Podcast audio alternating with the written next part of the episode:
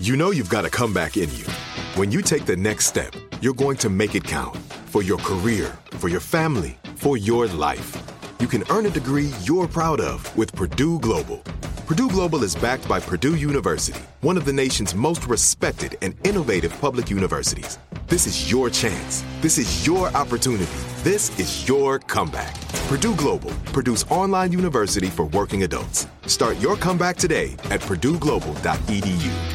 Today, we're all looking for ways to save. That's why I want to tell you about HealthLock. What is HealthLock? HealthLock is a healthcare technology company that securely connects with your family's insurance and monitors your medical claims as they come in, then flags any hidden errors like overbilling, wrong codes, and fraud. You can even have HealthLock work on your behalf to get money back from select past bills. To save, visit healthlock.com. Do it today before you see another healthcare provider. That's healthlock.com. Hi, this is Kurtwood Smith. You remember me from such TV comedies as That 70s Show and That 90s Show on Netflix. I'll never forget the words that my grandfather said just before he kicked the bucket. He said, Watch how far I can kick this bucket. People ask me where I get my dad jokes from. I tell them to listen to the Daily Dad Jokes podcast. Listen to Daily Dad Jokes every day on the iHeartRadio app, Apple Podcasts, or wherever you get your podcasts. Hi, I'm Molly Jong-Fast, and this is Fast Politics, where we discuss the top political headlines with some of today's best minds. And President Biden says you can't love your country only when you win. We have such an interesting show today. Secretary of Transportation Pete Buttigieg stops by to talk to us about Democrats going on Fox News and midterm voter values. And then we're lucky enough to be joined by Justice Democrats Waleed Shahid, who will tell us about what he's seeing as we head into the midterms. But first, we have the Time of Monsters podcaster and writer at The Nation, Jeet Heer. Welcome to Fast Politics, Jeet Heer. That's me. How happy are you that you live in Canada? Pretty happy, although uh, there's some dark clouds on the horizon even here. We have the head of the uh, Ontario Conservative Party, to give you an idea of what things are like here, is a huge fan of both Richard Nixon and Roger Stone. Has been tweeting about how much he loves Roger Stone. yeah, unfortunately, you know, the old joke is um, America sneezes and Canada gets a cold. We're not going to prognosticate, but we can talk about the state of American democracy because why shouldn't we? Let's talk about it right now. Are you as worried as President Biden about the state of American democracy? Yeah, no, absolutely. I mean, I, I think that uh, you know, I mean, your l- longtime listeners will know all the reasons to be concerned about the sort of authoritarian turn of the GOP. What we're seeing in this election is like it goes far beyond Trump. One thing that struck out to me was the um, Republican gubernatorial candidate in uh, Wisconsin basically said if he wins, you know, Republicans will never lose again in Wisconsin, you know? Right, so, right, right, Yeah, not a great sign for democracy right there. That's not a great sign. No, I mean, I, I just think like they are absolutely, and one sees in in, especially those Great Lakes states, but also places like North Carolina. You know, what happens when Republicans take control at the state level? Like they they will gerrymander in a way where like Democrats could, as they have, you know, get you know not just fifty one percent, but fifty five percent or fifty eight percent, and still be a minority party. So I just think it's a very dire situation. And yeah, I mean, I you know we won't predict, but there's a you know real possibility. You know, both the House and the Senate could be Republican. And I think beyond that, I mean, beyond the sort of state of democracy, I think it's important to understand the dynamics within the Republican Party that are going to make things very dire. And I think it's good to go back to the sort of election of 1994 with Newt Gingrich mm. and what happened there. Because Gingrich was able to win by, you know, by being very demagogic, painting the Democrats as corrupt, and really stirring up the, you know, the the fruitcakes and you know people, the black helicopter people like Helen Chenoweth, the militia people,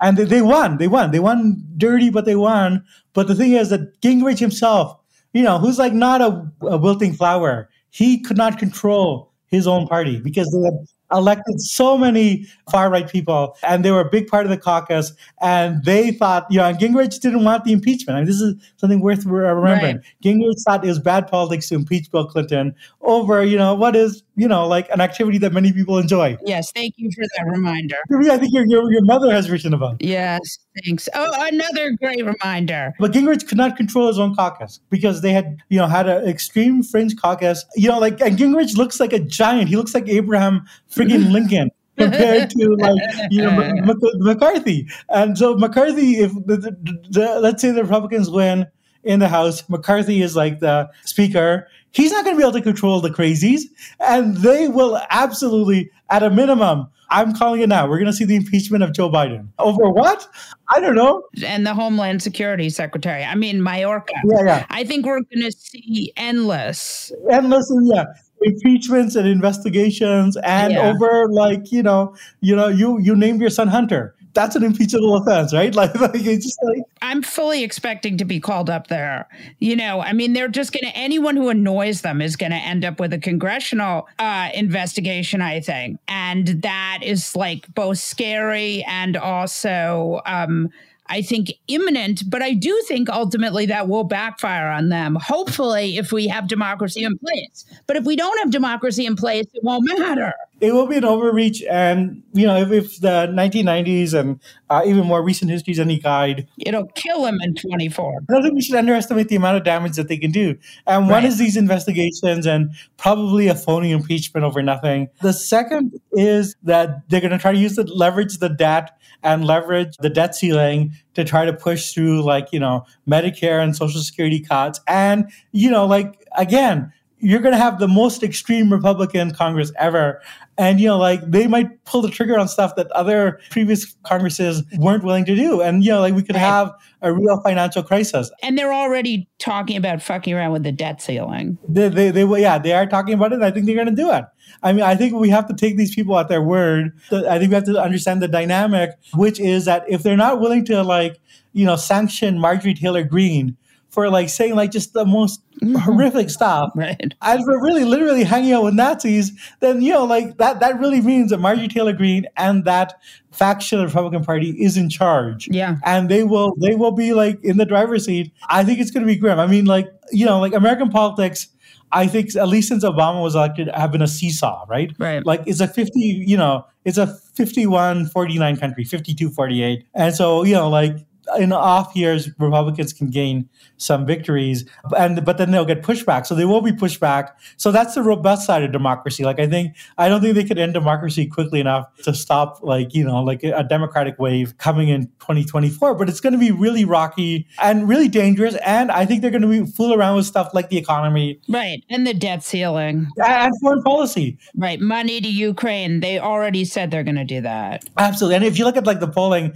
half of the um, Republicans already think like you know America's doing too much for Ukraine. I think that's going to be like really. Uh, uh, but even beyond Ukraine, I mean, I think one of the interesting things is that like you know in the Cold War and even beyond the Cold War into Clinton and Bush, you did have a kind of foreign policy consensus, and you know like Republicans and Democrats agreeing on some issues some of the time. That's kind of broken down. And you really see like, you know, Republicans like aligning themselves. One can say too much about like maybe Putin, but certainly with like Netanyahu, certainly with the Crown Prince Mohammed bin Salman, like these are like foreign leaders who like are not like the foreign leaders of the past who think like, well, we got to keep both Democrats and Republicans happy because either one could be in power. They've like really like put all their chips into the Republican Party. What happens to foreign policy when you have like you know one party that uh, where there's no consensus and one party is willing to you know work with regimes that are fairly hostile to the U.S. And Mohammed bin Salman already did the GOP a huge like favor, you know, like he did them a, he did them a solid because of raising the gas prices. Yeah, oh, yeah, yeah. By by raising uh, uh, gas prices a month before the election. Think about if a Republican had been president and Mohammed bin Salman had been like, "Fuck you, we're going to raise gas prices. This is fun for us. We're OPEC. This is what we do." Imagine if Trump had been president. What do you think he would have done? I mean, gone to war with Saudi Arabia. Uh, yeah, at least really threatened. I mean, I think Obama was was right in the sense that like Trump is a little bit wary of actually like full military action, but he would certainly be making, you know, he'd be certainly tweeting out like, you know, like, yeah, we're, we're going to bomb you, we'll take over the oil fields. And to some degree, Democrats are a little bit playing catch up, but you did see some Democrats talking about ending the Saudi alliance.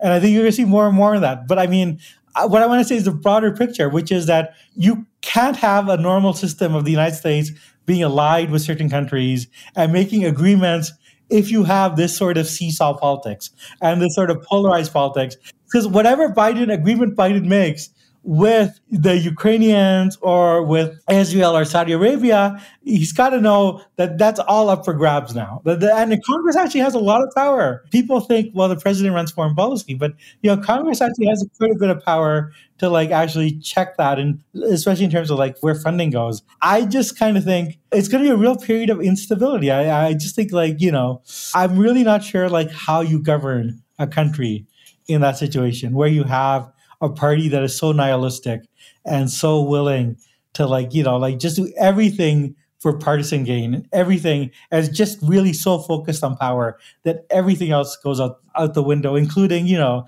the idea that you shouldn't work with uh, foreign regimes to undermine your own government. There's no idea of cheating in this new republican party right? Because all that's valued is winning.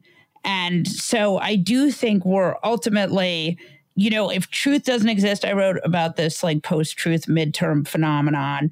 And if truth doesn't exist and none of our norms exist. I mean, what stops anyone? I mean, maybe nothing stops any of them. Yeah, no, exactly, exactly. And I, I mean, I think that you know the attack on uh, the Pelosi household and you know the the horrific thing with Paul Pelosi, like, kind of illustrates this. Just like on a very basic human level, like to have a functioning society, uh, and that includes you know like just a society as well as a politics, but includes politics, you kind of have to like see other people as human, right? And you have to be like when Kennedy was shot, like Richard Nixon, you know, wrote a letter to Jackie Onassis, you know, Kennedy, like, or Jackie Kennedy at the time, you know, just saying like, you know, like how sorry he was. And, you know, there weren't people saying, well, you know, was Oswald in a love triangle? right. right. you know, like, like, that's why he killed her. You know, when, when Reagan was shot. Excuse me, there may be more to this story. You, you know, a teeny bit more to the story. Yeah. When Reagan was shot, you know, like, you know, there are a lot of people who did that, myself included, didn't like Reagan, you know, but you they weren't saying like, well, John Hinckley, you know, like maybe uh, right, maybe he and uh, and uh, Reagan uh, were uh, sharing a trieste with uh, Nancy, you know, like he wanted to get Reagan out of the picture so he can have Nancy for himself. Like that, that, that stuff did not happen. And so when it happens, when you get the situation, and just like even so, you have like you know some people, including members of Congress, spreading these wacko conspiracy theories, but then other people, the lack of sympathy for Nancy Pelosi, that's just so striking on a human level. Like, how do you have a society where you can't express sympathy for like a person that underwent something like that? I, I, I just don't know. He's 82 years old. It's not like, I mean, I feel like we've seen other political violence where you'd be like, well, you know, but with this, it's like, He's 82 years old. He's still in the hospital, right? I mean, my parents are in their 80s. I don't know. I mean, that was the thing I was surprised by when the Pelosi family was like, we know he's going to make a full recovery. I was like, really? I was like, because the 83 year olds in my life are not, I mean, I would not want them to be, a, you know, in the hospital having surgery. Like that would, you know, I'm not convinced that they would make full recoveries. No, absolutely. Absolutely. No, it's just it's a really horrific thing. But the reaction to it, I mean, it just shows how bad things have gotten. And yeah, I, I, think that, like, to me, more than anything, speaks to this democracy crisis. Like, you know, we could talk about, you know, gerrymandering and like refusal to accept elections and and all the attempts to like uh, play around with elections, and and that's all real and serious. But I think it's good to think about these things in human terms. Like, how do you have a society like if you can't express sympathy in that situation? if you have a horrific attack on you know someone who's 82 years old you know your first instinct is to politically maximize it and to like blame the victim and to just play these games. It really speaks to like a kind of you know dehumanized view. And there's a hardcore version of this which is the qanon. And you know like I, I sort of wrote about this but qanon people need to understand it's not just conspiracy theory it is an eliminationist ideology. That is to say, it's based on the idea that the leaders of the Democratic Party are all pedophile monsters, right, Satanists, right. and they need to be executed. And they need to, and then you have these fantasies that maybe Trump secretly executed some of these people. But but it is it is the type of you know pre 1933 Germany situation you know, the Jews are cockroaches, or the Rwanda situation, you know, where, you know, you call your enemies like, you know, subhuman and you create a, a warrant, you create a way in which you think about other people that justifies murder. And that's the hardcore version. And the softcore version is, well, you don't necessarily do that, but you kind of minimize it. You, you make up false theories about it. You don't confront it and you don't express any sympathy towards the victims. Yeah, yeah, yeah. I feel like there's a real sense in which we've like crossed this Rubicon. And I still think that if you had a critical mass of Republicans being like, this is not how we do it, you could stop before things are too late.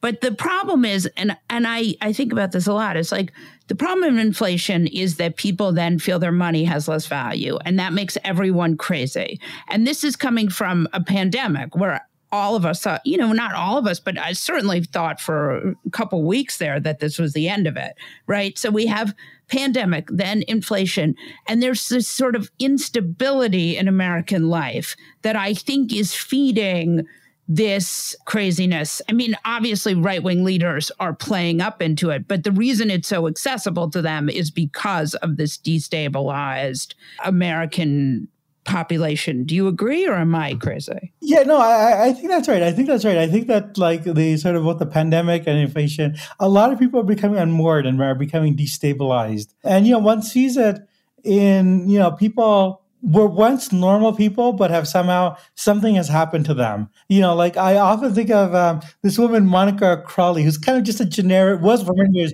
just a generic Republican, very conservative Fox News type person, but with it, uh, you know, had been an assistant to Richard Nixon. Right. Uh, but still a very stable person. And now you like look at her and she's kind of like tweeting out stuff, you know, these conspiracy theories about the uh, attack on Paul Pelosi. There are people who like were somehow at one point tethered to reality and have become untethered. And I think it's a bunch of different factors that are at work. I mean, I think, you know, even before the COVID, I think Trump himself, you know, was a huge gateway drug, just in terms of what he was able to get away with. And he gave permission to other people to to do the same thing, to be the kind of um, conspiratorial and nasty and win at any cost. But certainly, like, yeah, I mean, the lack of stability uh, in society. I mean, it's a big issue. And to be honest, like, I just don't know. Like, I mean, there's a real issue whether the Democrats did enough or, I mean, they didn't have the numbers to do it. But, like, you know, one could imagine if they had like a, a bigger victory in 2020 and more people in Congress and the Senate, they could have, like, you know, spent a lot more money trying to stabilize American life and getting things back to normal. But unfortunately, what we have is just they themselves have kind of embraced a lot of the austerity politics, and especially true like with the Feds. You know, like like you know Jerome Powell is kind of like you know raising up those interest rates, and you see a lot of like these uh, Larry Summers type, you know, saying that wages have gone up too fast, and like it's going to be a really bad combination if the Democrats become the party of austerity in a time where, as you said, we had both COVID and inflation and you know like people not knowing where they are to me that's my big worry. Like i think that's the pathway whereby democracy ends. We don't know how it's going to go and we're not prognosticating one of the many good things jesse cannon our wonderful producer has been drilling into my head is that we are not here to prognosticate. And you see these polls and they're all over the fucking place. So we really don't know how this is going to go down. But it seems to me like republicans will control certainly some part of our government after january. So i mean my sense is that uh, in my mind the thing that worries me the most are like the governorship in Arizona, the governorship in Nevada, the places where like they're swing states where they might not count the votes because I don't care about the Senate in, in, Nevada. I mean, I care, but where the rubber's going to meet the road is going to be the governorship and the Secretary of State, right? Because if Democrats get the votes in 24, but then the governor decides we don't do that anymore and we need to, you know, keep recounting until Republicans win, that I think is more worrying. I mean, they're all worrying, but that's one of the many worries that keeps me up at night. Yeah, no, I, I absolutely agree. I mean, like, uh, we're going to be entering a new world where, at least in some places, you have really Trumpized candidates at real levers of power. And we we don't know how to respond to that. We don't know. I mean, I just think it's just going to be a rocky road. The positive side of polarization is that if as the Republicans do this, more people, more and more people wake up. Right. And I think like the fact that the Democrats are competitive at all should be like a saving grace. And like the fact is that like the, you know like a lot of what the Republicans are doing is very unpopular. In a normal election year, this would be a Democratic wipeout. And like actually, the polls show something a little bit closer and some robustness in unexpected places like Ohio. We gotta hope. I mean, the only way we hope going forward is that like you know one has to people will start waking up and uh, realizing what's going on. And as the danger increases, I hope the opposition to the danger increases. Yeah. No, exactly. And I think that's a really good point. Thank you so much, Jeet. This was so interesting. Uh, always uh, great to be here. And uh, congratulations on your uh, new ascension, uh, your continued rise in the media, uh, now in Vanity AI might be the most important new computer technology ever. It's storming every industry, and literally billions of dollars are being invested. So buckle up. The problem is that AI needs a lot of speed and processing power. So, how do you compete without costs spiraling out of control? It's time to upgrade to the next generation of the cloud Oracle Cloud Infrastructure, or OCI. OCI is a single platform for your infrastructure, database, application development, and AI needs. OCI has four to eight times the bandwidth of other clouds, offers one consistent price instead of variable regional pricing, and of course, nobody does data better than Oracle. So now you can train your AI models at twice the speed and less than half the cost of other clouds. If you want to do more and spend less like Uber, 8x8, and Databricks Mosaic, take a free test drive of OCI at oracle.com slash strategic. That's oracle.com slash strategic.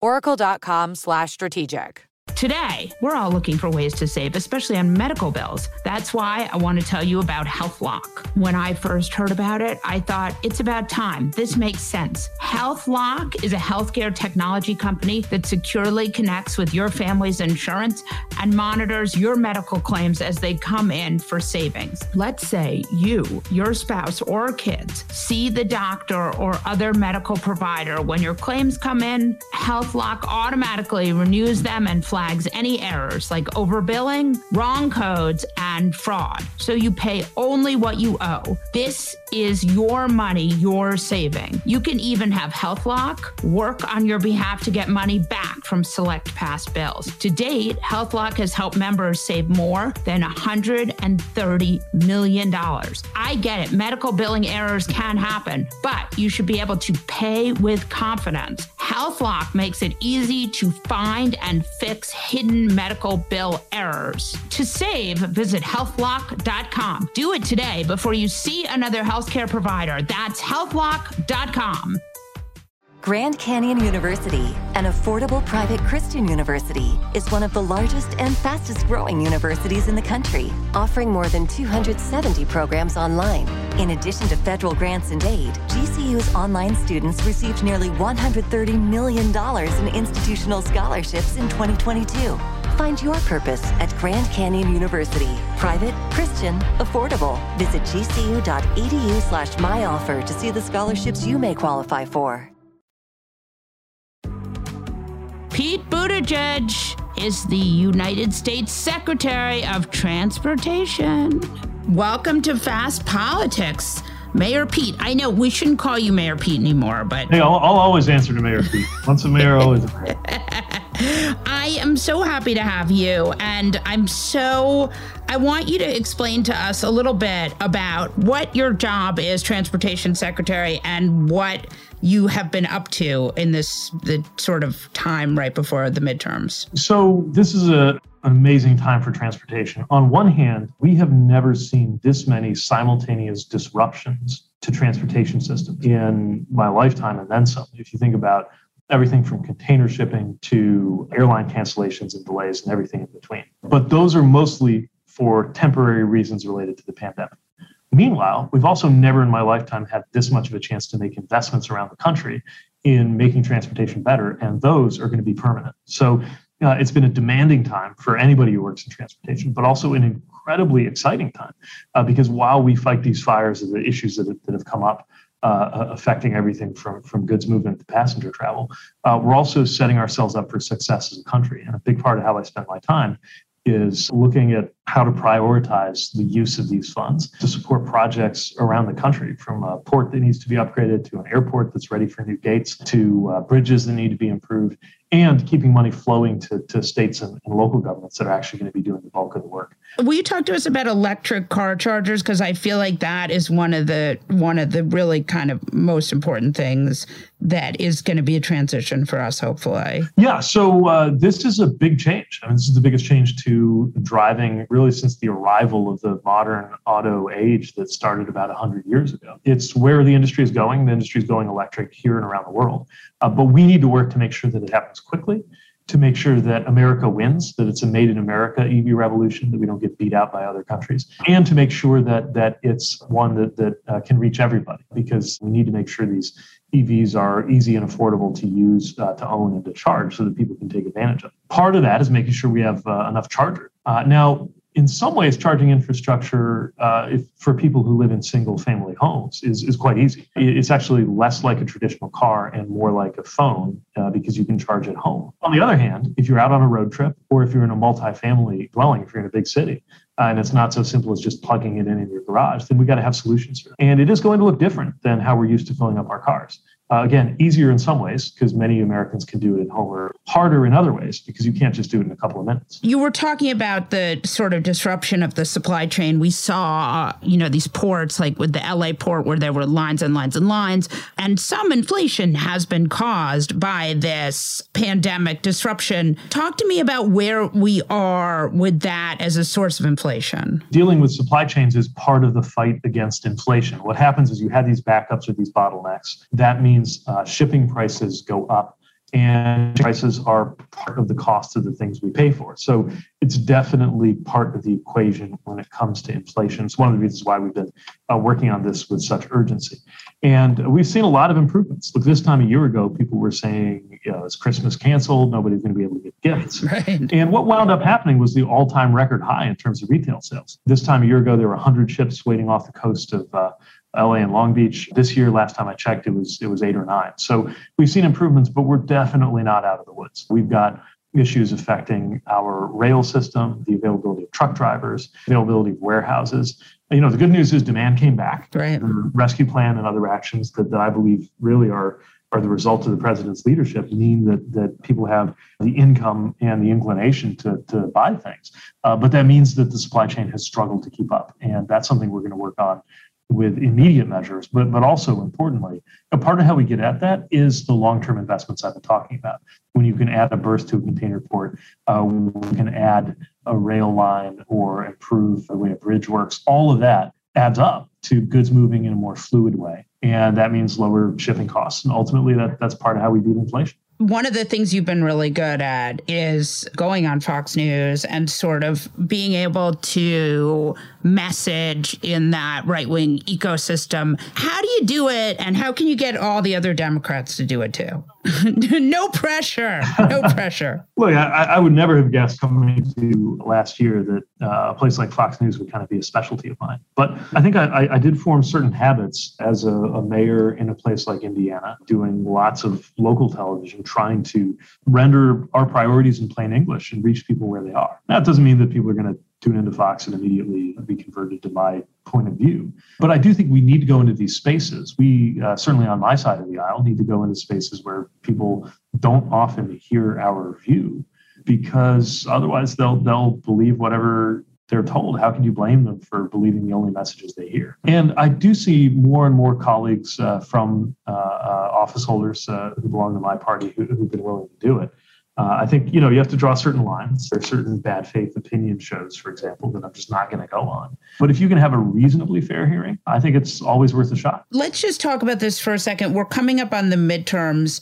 Explain to me what, if you're going to make a case for Democrats. Can you talk about the infrastructure? Because infrastructure is a huge thing that Biden passed. Yeah. Sort of give us the little bit of the nuts and bolts of what is going on in your town that Biden has done with American Rescue Plan that should be sort of, you know, when you're talking to your relatives about getting out there and voting? So uh, I'll choose my words carefully just because appearing as secretary means I can't right, uh, right, directly right. campaigns or elections. But, but, but let me say this the policy achievements of this administration are, are something I'm very, very proud of. And we need we do need to talk about that because it's easy to forget how far we've come in two years. Two years ago, we were millions of jobs shorter than where we are now with the most people working in the private sector at any time uh, ever. A couple of years ago, we were, you know, people were still saying, oh, is infrastructure really going to happen or is it just going to be one more you know last administration Right. talked a big game about it It was infrastructure every week. yeah it was infrastructure week all the time nothing happened and then you know as we were negotiating this bill last year i think it was declared dead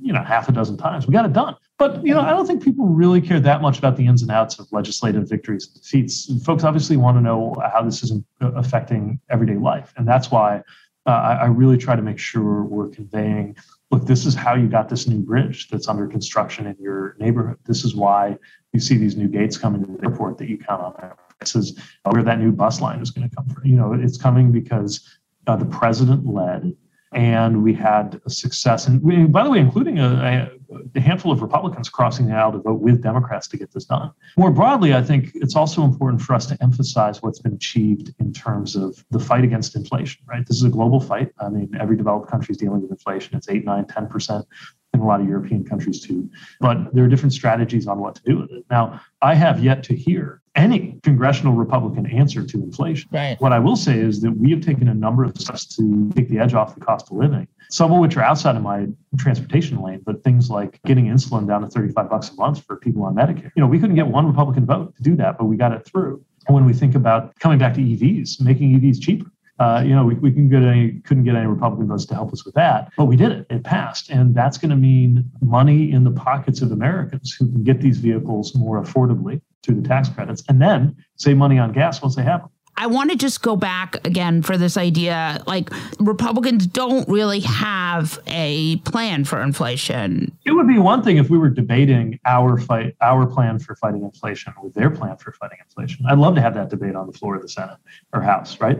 Um, but we, we haven't seen any. They like to mention inflation because it's a problem, but it, the way they they talk about it makes me sometimes wonder if they see more value in the problem than in solving it because we haven't heard a lot of solutions. I mean, that speaks to this idea, the same sort of issue with immigration, right? They don't really want to solve that problem either. Well, in fact, many of them have stood in the way of immigration reform that, that would put us in a much better position when it comes to these issues we're seeing at the board. So again, you'll you'll see an enthusiasm for mentioning the problem, remarkably little by way of a solution. Let's talk about the air. I'm not going to talk about Fox News as much as I want to talk about the rainbow, fe- how they managed to get everyone upset about rainbow fentanyl. Yeah. Yeah. I mean, this is something that, that really upset me, not just as, as uh, uh, you know, a Democrat, but as transportation sector, because there is a very real documented risk for children going out on Halloween. And it's not drug dealers randomly deciding to give free opioids to, to, to children. It's car crashes. I mean, that that's where kids get killed or hurt on Halloween every single year. I'm not sure of a single documented case where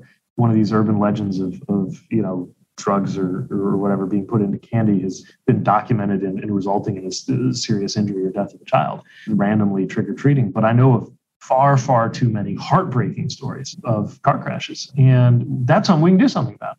I wish that for every story we got about, you know, fentanyl going into somebody's candy, uh, we had a story about news you can use to keep your kid physically safe when they're trick or treating, because that really is something that, that is a, a safety issue to, to, to worry about. And by the way, not just on Halloween, more generally, I mean, road safety that kills 40,000 people a year. We treat that like it's normal. It's on par with gun deaths in this country. And it's not the same as what you see in other developed countries.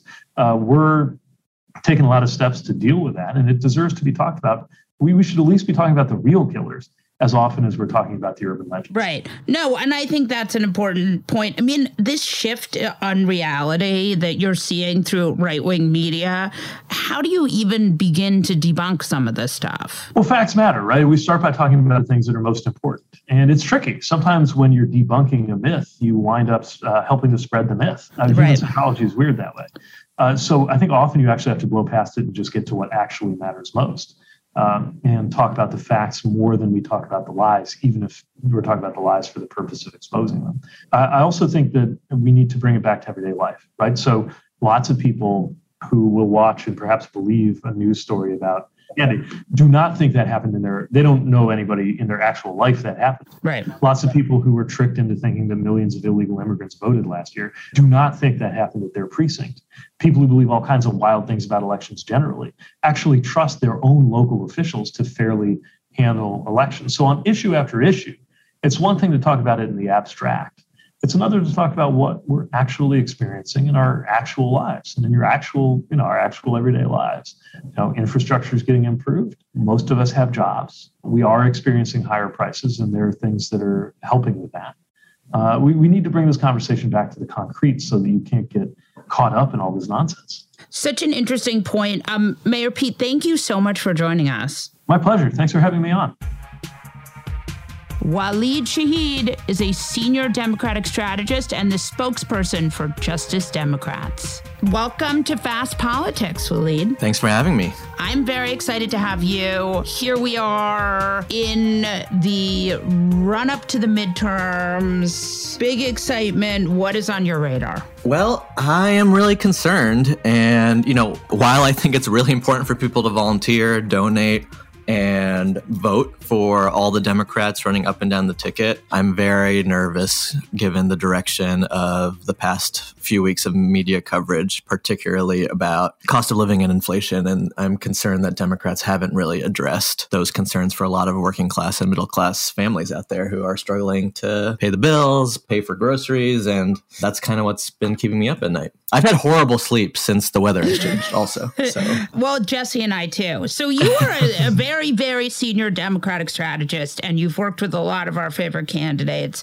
And one of the things that Bernie has done so well is this ability to talk about the financial, the way that Democrats are committed. And and you know, my grandfather was like very big into labor unions and also communism. And so the idea here is that Democrats can help working people. And that's been a message that is very tough for Democrats. For some reason, as a party, they've kind of gotten away from this message, which is really an important message, especially when you're trying to get people to vote for you on some level, like I can empathize because there's so much other stuff happening. Like the uh, overturning of abortion rights is incredibly important. People are really fired up about that. The threat to our democracy from the Republican Party is incredibly important. There is a constituency of people who are really concerned about that. You know, at the end of the day, my feeling in my personal life, my conversations with people in my family and my friends are that it's their pocketbooks, it's their expenses, it's how much money they have in their bank accounts and their wallets. That's also important. I think because because there's been so many crises this past year, we've kind of forgotten the most simple, effective message for Democrats is that we're the party for working people,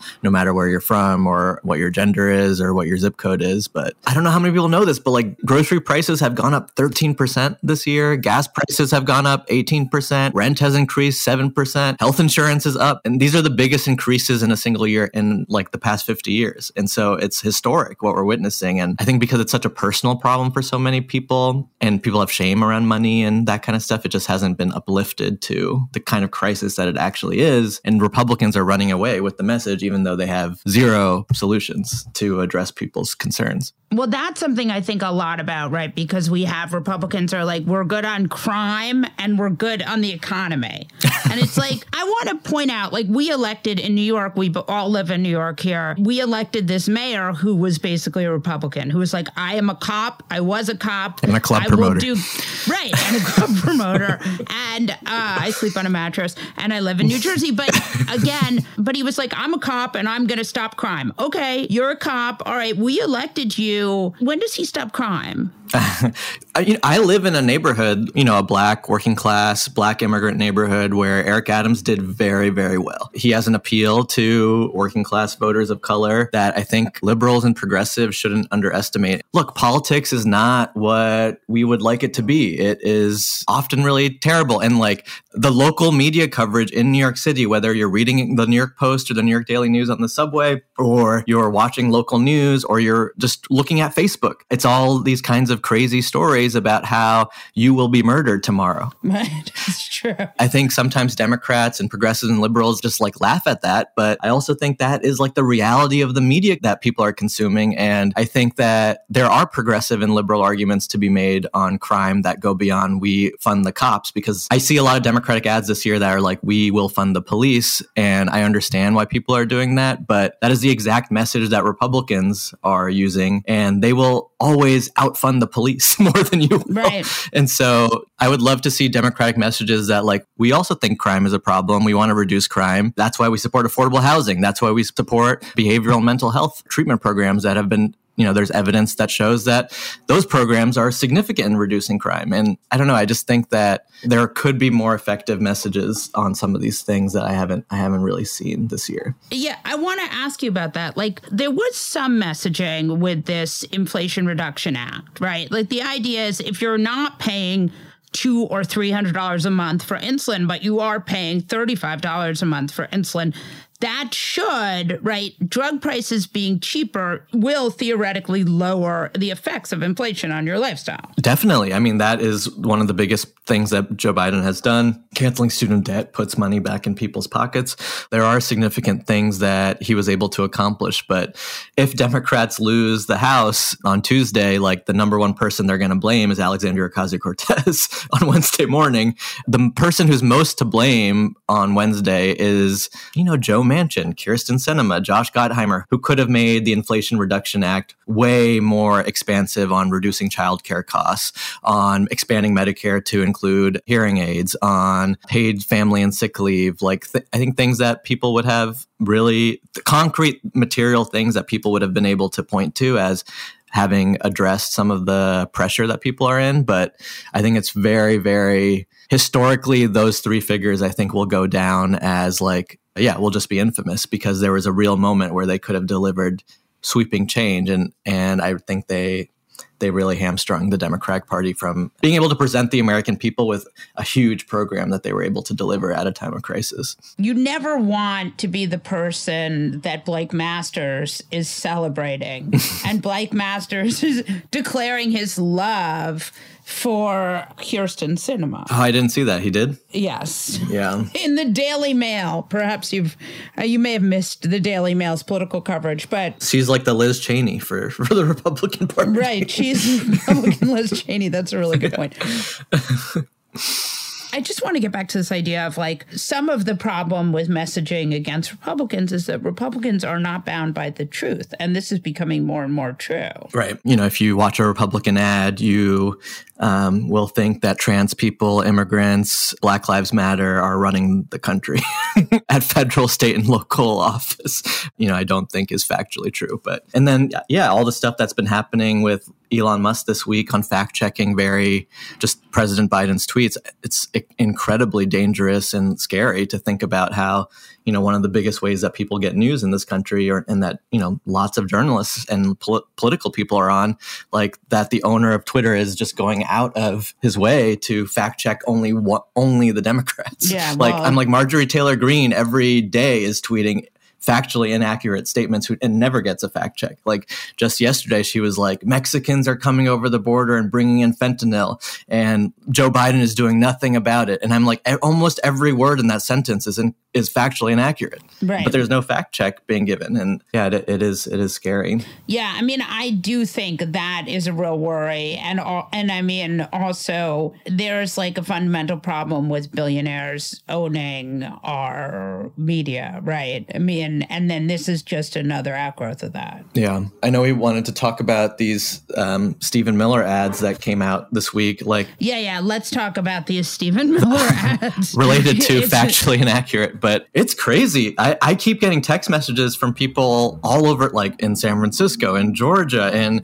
New York, in Chicago, who are getting these ads from Stephen Miller, whether it's TV, whether it's on Hulu, whether it's on in mailers, where the ad is basically saying that Democrats, whether it's in pandemic relief programs or whether it's uh, employment programs or whether it's social media that Democrats are racist against white people. The ad has a really big sign that says whites, and sometimes it says whites and Asians need not, not apply. And this is a tax deductible organization. So whoever's funding them got a tax write off. I mean, it's so sinister and kind of ingenious of Stephen Miller to do this, which is like the logical outcome of where all of the Repub- all the Trump messaging was going to go, which is just to explicitly state that the Democrats are against white people. You know, they've been dog whistling at it for decades, but now they're just Stephen Miller's like, let's just go, let's just go for what, go for the real thing. Right. I mean, that's the thing that I think is like kind of crazy is that we are in a situation now where like that is full on white supremacist talk, right? Chris Hayes tweeted something where he was like, "There is no difference between what David Duke says and what Stephen Miller says at this point." No, there's no, and there hasn't been for a long time. I mean, Stephen Miller is basically, I mean, he gets a, a lot of his ideas from you know all of this white nationalist stuff, and you know his the only thing he has going for him that gives people pause that he might not be a white nationalist is that he's Jewish, mm-hmm. right? Because generally, as a Jew myself, I would say that like these are not the people you want to go with. You know, if you have a choice, these are not our people, man. So I just am curious, like, how are those those ads running with a tax deduction? So it's being run by this is a American First Legal. They're a 501c3 nonprofit organization. So that 501c3 basically means that if you donate to the organization, you can write it off with a tax deduction, which is like insane. I mean, shouldn't the IRS? I mean, again, I know that it's watching Ted Cruz defund the IRS. Like that's the favorite rallying call of conservatives now. But isn't that an important issue? I'm not a lawyer. I don't know what the laws are on free speech and, and what you can say in, a, in an ad or not, but it's definitely concerning.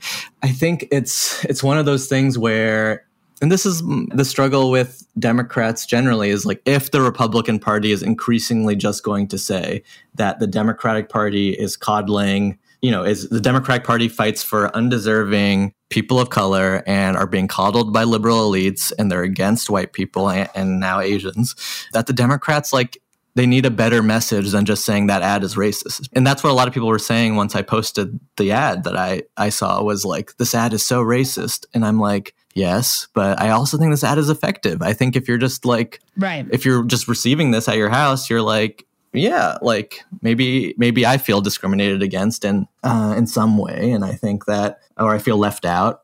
Yeah, I think Democrats need to get way better at saying something basically along the lines of like the Republican Party is doing everything they can to make you think that they are fighting for you when when as soon as they get power, they're going to cut your Social Security, they're going to cut your Medicare, they're going to cut your Medicaid, and they're going to give tax breaks to their corporate donors. And all this race stuff is just a trick for you to think that they're fighting for you because of your skin color when it's just a ploy. They're going to swindle you. Right, right, right, right. And I, I haven't seen Democrats really make that case so explicitly that all the stuff we hear during election season in the last two months about the election when about black lives matter about crime about trans kids about you know all the things they they wave in the last two months of the election like that it's all just a strategy for them to distract from their economic agenda which is to you know allow their corporate donors to jack up prices as high as they want and essentially loot working people across the country Thank you so much, Waleed. Thank you so much for having me. And now your moment of fuckery. Jesse Cannon. Molly Jong Fast. We've hit our segment, a moment of fuckery. And today, for our moment of fuckery, we have media fuckery, which is its own kind of fuckery. Sh- should that be muckery? Muckery. It should be muckery. Mm. We have muckery fuckery, which is media fuckery. and I want to talk about Biden gave a speech.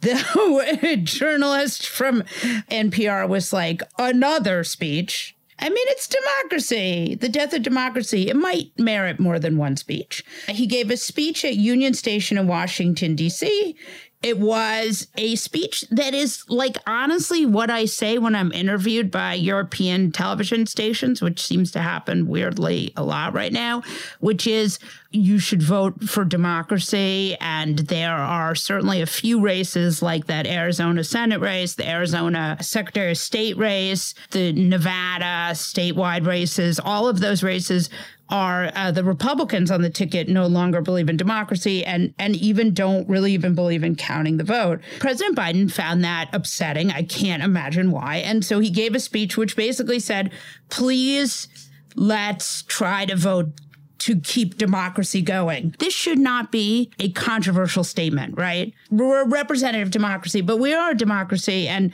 and it's worked for us for a long time. And so the slide to fascism is a in my mind a bad choice. Mm-hmm. So, but instead, there was a lot of two sidesing of this. I don't know who suggested Biden give a speech at Union Station, but it was a terrible idea. Don't you think most of these people who are mad about this are just mad that the Starbucks closed and they're mad about the blue bottle being in there? I don't understand what is there not a Starbucks in there? I was like in there for like 20 minutes the other day trying to find the Starbucks. I, I any any time a Starbucks closes, I, you, you call me shocked, and I hate Starbucks. Oh, that's I still know that people value it. the topics that Biden primetime presidential speech, he the two topics that didn't make it, inflation and the economy. Democracy is clearly where what Biden wanted to talk about. I mean, yeah. Okay. It should be noted that the president had chosen an evening address to focus on the importance of democracy rather than topics that are proving difficult for Democrats.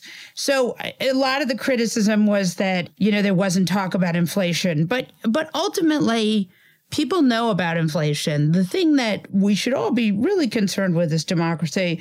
Another tweet terrible optics from the White House. Why isn't the presidential seal on there? Um, and of course, you have to remember that this presidential White House is extremely worried about the Hatch Act. Before the Trump administration, uh, the Hatch Act used to mean something. So for that, uh, the muckery fuckery gets a hearty fuck you from uh, this here podcast. That's it for this episode of Fast Politics. Tune in every Monday, Wednesday, and Friday to hear the best minds in politics make sense of all this chaos. If you enjoyed what you've heard, please send it to a friend and keep the conversation going. And again, thanks for listening. When you drive a vehicle so reliable it's backed by a 10 year, 100,000 mile limited warranty, you stop thinking about what you can't do start doing what you never thought possible. Visit your local Kia dealer today to see what you're capable of in a vehicle that inspires confidence around every corner. Kia, movement that inspires. Call 800 333 4KIA for details. Always drive safely. Limited inventory available. Warranties include 10 year 100,000 mile powertrain and 5 year 60,000 mile basic. Warranties are limited. See retailer for details. Hi, this is Kurtwood Smith. You remember me from such TV comedies as That 70s Show and That 90s Show on Netflix. I'll never forget the words that my grandfather said just before he kicked the bucket. He said, Watch how far I can kick this bucket. People ask me where I get my dad jokes from. I tell them to listen to the Daily Dad Jokes podcast. Listen to Daily Dad Jokes every day on the iHeartRadio app, Apple Podcasts, or wherever you get your podcasts. Jon Stewart is back in the host chair at The Daily Show, which means he's also back in our ears on The Daily Show Ears Edition podcast. Join late night legend Jon Stewart and the best news team for today's biggest headlines, exclusive extended interviews, and more. Now, this is a second term we can all get behind. Listen to The Daily Show Ears Edition on the iHeartRadio app, Apple Podcast, or wherever you get your podcasts.